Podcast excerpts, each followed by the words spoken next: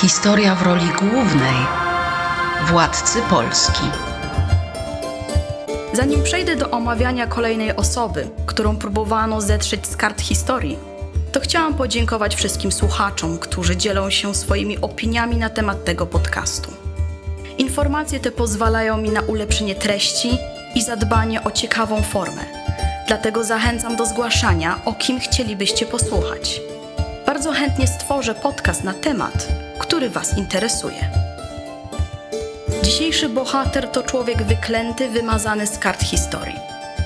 Pierworodny syn Bolesława Chrobrego, który mógł stać się kolejnym władcą Polski, gdyby nie sprytne zabiegi jego babki oraz macochy. Wyklęty przez dwie kobiety. Czy rzeczywiście dopuścił się zdrady, czy może sięgnął po to, co było mu należne z racji urodzenia? Przedstawiam wam bezpryma, książęcego zdrajcę. Historia w roli głównej odkrywamy przeszłość. Bezprym to syn Bolesława Chrobrego, który do dziś cieszy się sławą jednego z największych władców Polski. Świadczy o tym chociażby jego przydomek. Sukcesy, które odniósł na polach bitew, przyćmiewają jego liczne błędy. Te błędy nie dotyczyły tylko polityki zagranicznej i wewnętrznej, ale również spraw rodzinnych. Skupimy się głównie na błędach rodzinnych, ponieważ to one ukształtowały Bezpryma i kierowały jego krokami. Urodził się jako syn drugiej żony Bolesława Karoldy, która pochodziła z Węgier. Alians z Madziarami wzmacniał jego pozycję. Jednak na dworze Mieszka I była osoba, której układ z Węgrami szkodził pozycji.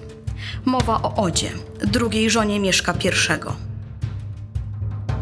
O układach pomiędzy pasierbem i macochą dokładniej opowiedziałam w podcaście o osobie Ody. Tutaj jedynie zaznaczę, że konflikt tych dwojga wisiał na włosku, a macocha robiła wszystko, aby zyskać przewagę. Wiedziała, że jej synowie są drudzy w kolejce do tronu, więc aby zapewnić im dziedziczenie, należało osłabić pozycję pierworodnego syna Mieszka. Dlatego właśnie Karoldę należało usunąć.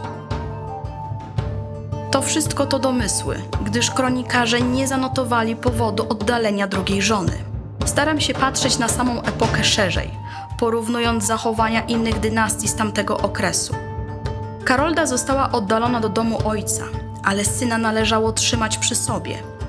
Istnieją różne teorie całej tej sytuacji. Romuald Romański w swojej książce Najsłynniejsze bękarty w dziejach polskich sugeruje, że inicjatywa wyszła od samego Bolesława i nigdy on nie lubił drugiej żony.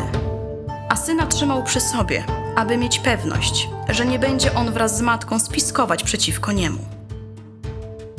Teoria ta jest mało prawdopodobna, ponieważ młody książę nie był osobą decyzyjną, a związki małżeńskie nie zawierano dlatego, że kogoś się lubiło. Małżeństwo to był układ, bardzo często pieczęć potwierdzająca porozumienie zbrojne lub polityczne. Małżonkę oddalano tylko wtedy, kiedy układ ten przestawał mieć rację bytu. Związki dzieci były ustalane przez władców panujących, w tym wypadku Mieszka i Odę. Sytuacja Bezpryma była bardzo podobna jak jego ojca. Został bez matki, a na jej miejsce przyszła macocha w postaci Emnildy, która podobnie jak Oda chciała, aby to jej dzieci zasiadły na tronie. Trzecia żona Bolesława Chrobrego urodziła mu dwóch synów: Mieszka Lamberta i Ottona. Ponownie pojawia się teoria, że to Bolesław wysłał syna do klasztoru zaraz po urodzeniu się Mieszka Lamberta. Ponownie należy dokładnie się zastanowić, czy tak było. Po co odsyłać pierworodnego syna, kiedy można go kształcić na władcę? Był starszy od noworodka, który kwilił w kołysce. Mały chłopiec mógł umrzeć, nim zacznie chodzić i mówić. Bezprym był bezpieczniejszym wyborem, ale stał na przeszkodzie planom Emnildy.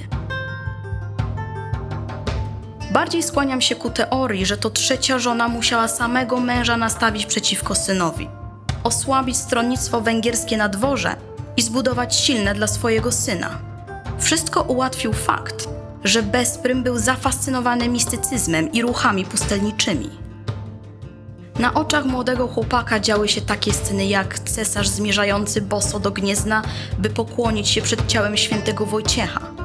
Taki widok musiał dawać do myślenia. Bolesław raczej nie przeczuwał, że coś się dzieje. Wysłał syna do Italii, aby tam na dworze cesarskim nabrał ogłady, wziął udział w audiencji u papieża, a następnie wrócił do Polski. Zrealizował wszystko, poza ostatnim punktem. Historia w roli głównej. Podróże do przeszłości. Bez wiedzy i zgody ojca zaszył się w jednej z pustelni. Potraktowano by to jako młodzieńczą eskapadę, ale na dworze już się postarano o to, aby odsunąć bezpryma od władzy. Bolesław był wściekły, a żona musiała podsycać ten gniew. Decyzja zapadła.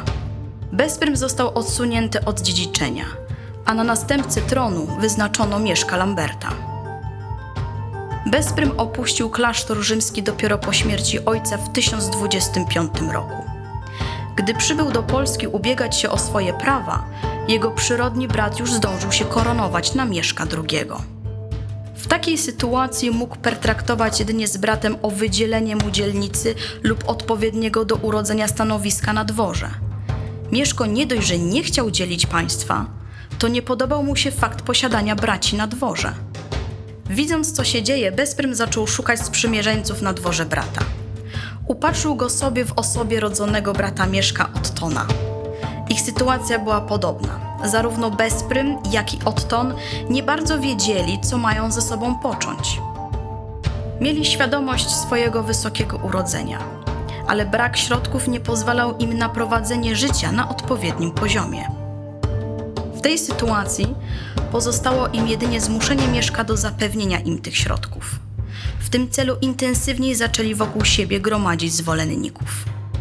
Było to stosunkowo łatwe, ponieważ idea niepodzielnego państwa jeszcze w Polsce się nie ugruntowała.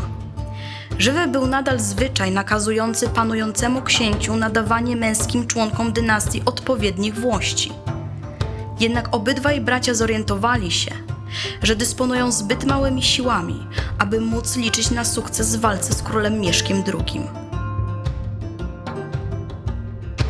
Wówczas pojawiła się myśl sięgnięcia po pomoc zewnętrzną.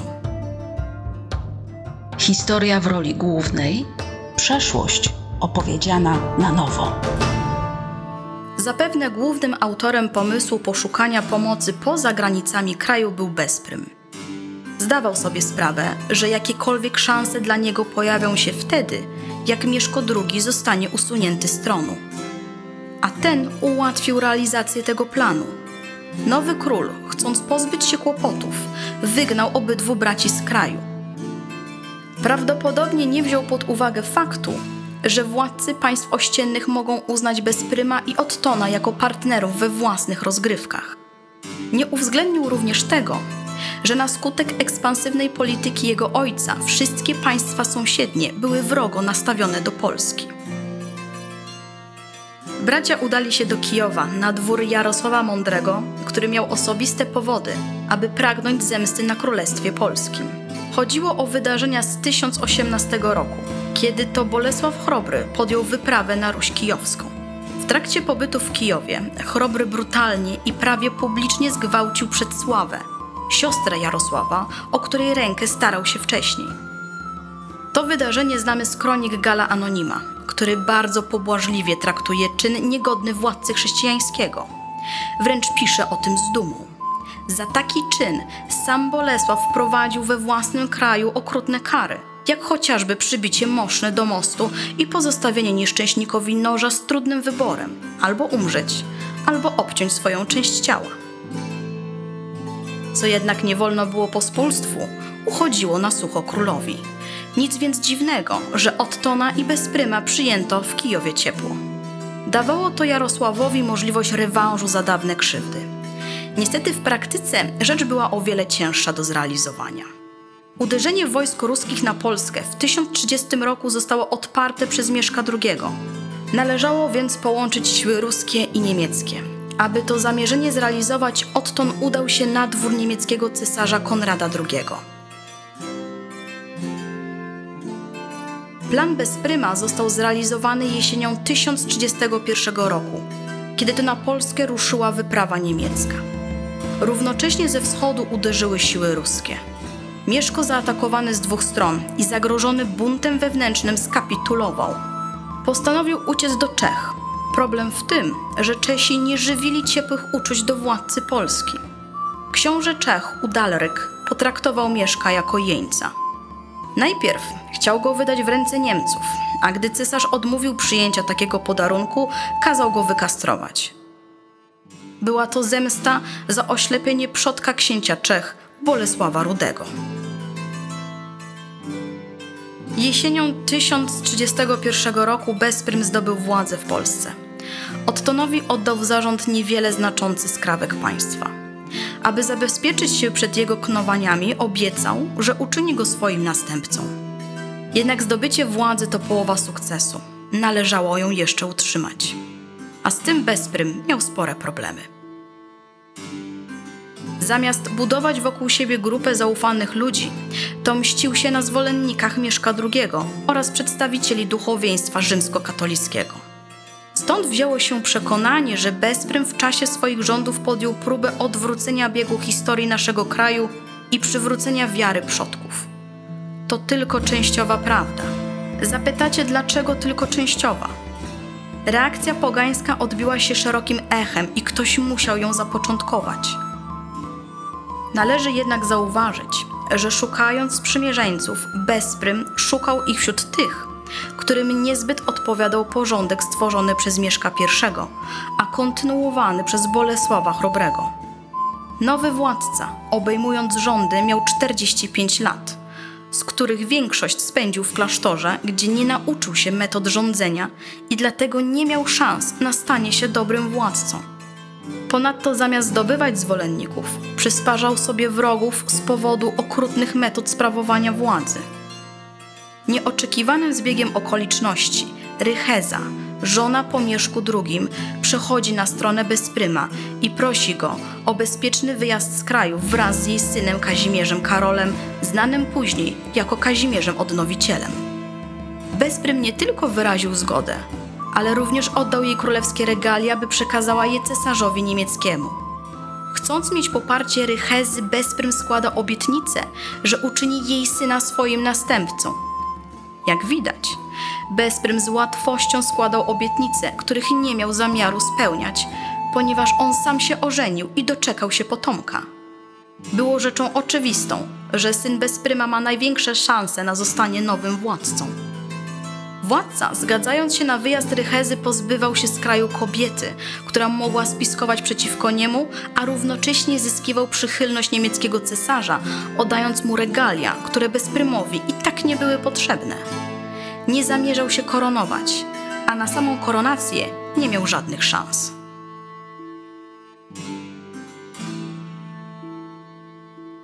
Jak jednak było z tą reakcją pogańską? Czy rzeczywiście miała miejsce?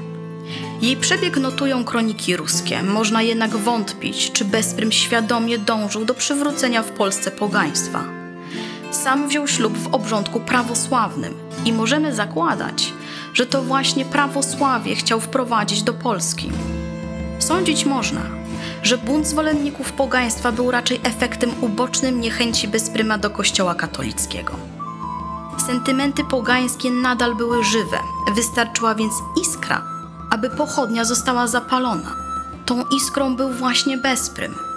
Nową wiarę kojarzono głównie z nowymi ciężarami i daninami na budowę i uposażenie kościołów i klasztorów, a także z drakońskimi karami stosowanymi przez Bolesława Chrobrego, na przykład wybijanie zębów za nieprzestrzeganie postu.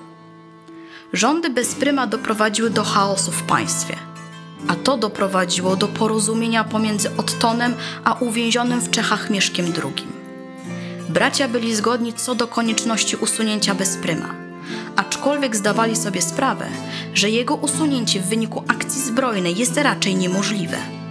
Możemy przypuszczać, że raczej planowali skrytobójczy zamach. W rezultacie w pierwszej połowie 1032 roku Bezprym, władca Polski, zostaje otruty. Informację o tym fakcie zanotował rocznik niemiecki, który mówi, że śmierć Bezpryma była spowodowana jego okrucieństwem, ale nie bez udziału braci. Dzięki temu znamy rodzaj śmierci i możemy się domyślać, kto był w tym wypadku siłą sprawczą. Nie wiemy jednak, gdzie został pochowany. Stało się to dlatego, że nasze kroniki milczą o okresie jego panowania. W naszej historii jest postacią, która została objęta całkowitą cenzurą. Bez pryma wykreślono też z pocztu władców polskich, obdarzając go mianem pierwszego zdrajcy sprawy narodowej. W tym momencie zastanówmy się, czy rzeczywiście można obarczać bezpryma winą za upadek monarchii Bolesława Chrobrego. Jak wspomniałam wcześniej, ojciec bezpryma zostawił państwo pozbawione sojuszników. Państwo, które nie miało ani jednego sprzymierzeńca, a tym samym ani jednej spokojnej i bezpiecznej granicy. Takie państwo jest łatwym celem ataków ze strony wroga zewnętrznego. W dodatku należy zauważyć, że za czasów Chrobrego państwo polskie przestało być zwartym monolitem. Bolesław poszerzając granice przekształcił kraj w państwo wielonarodowościowe. Bezprym był tylko katalizatorem zdarzeń, które doprowadziły do upadku Polski. Ekspansywna polityka jego ojca i nadmierna surowość w karaniu ludzi oraz nadmierne obciążanie jej daninami spowodowały, że spore grupy społeczne czuły się niezadowolone z istniejącej sytuacji i przestały udzielać poparcia jego następcy, czyli Mieszkowi II. Patrząc szerzej na cały temat reakcji pogańskiej, która trwała jeszcze po śmierci Bezpryma, uważam, że nie można obciążać go całą winą za wydarzenia, jakie miały wtedy miejsce. Oczywiście, nie był całkiem bez winy. Na jego przynajmniej częściowe usprawiedliwienie warto dodać, że i on był ofiarą błędów Bolesława Chrobrego. Nazywam się Adrianna Adamska, a to jest historia w roli głównej.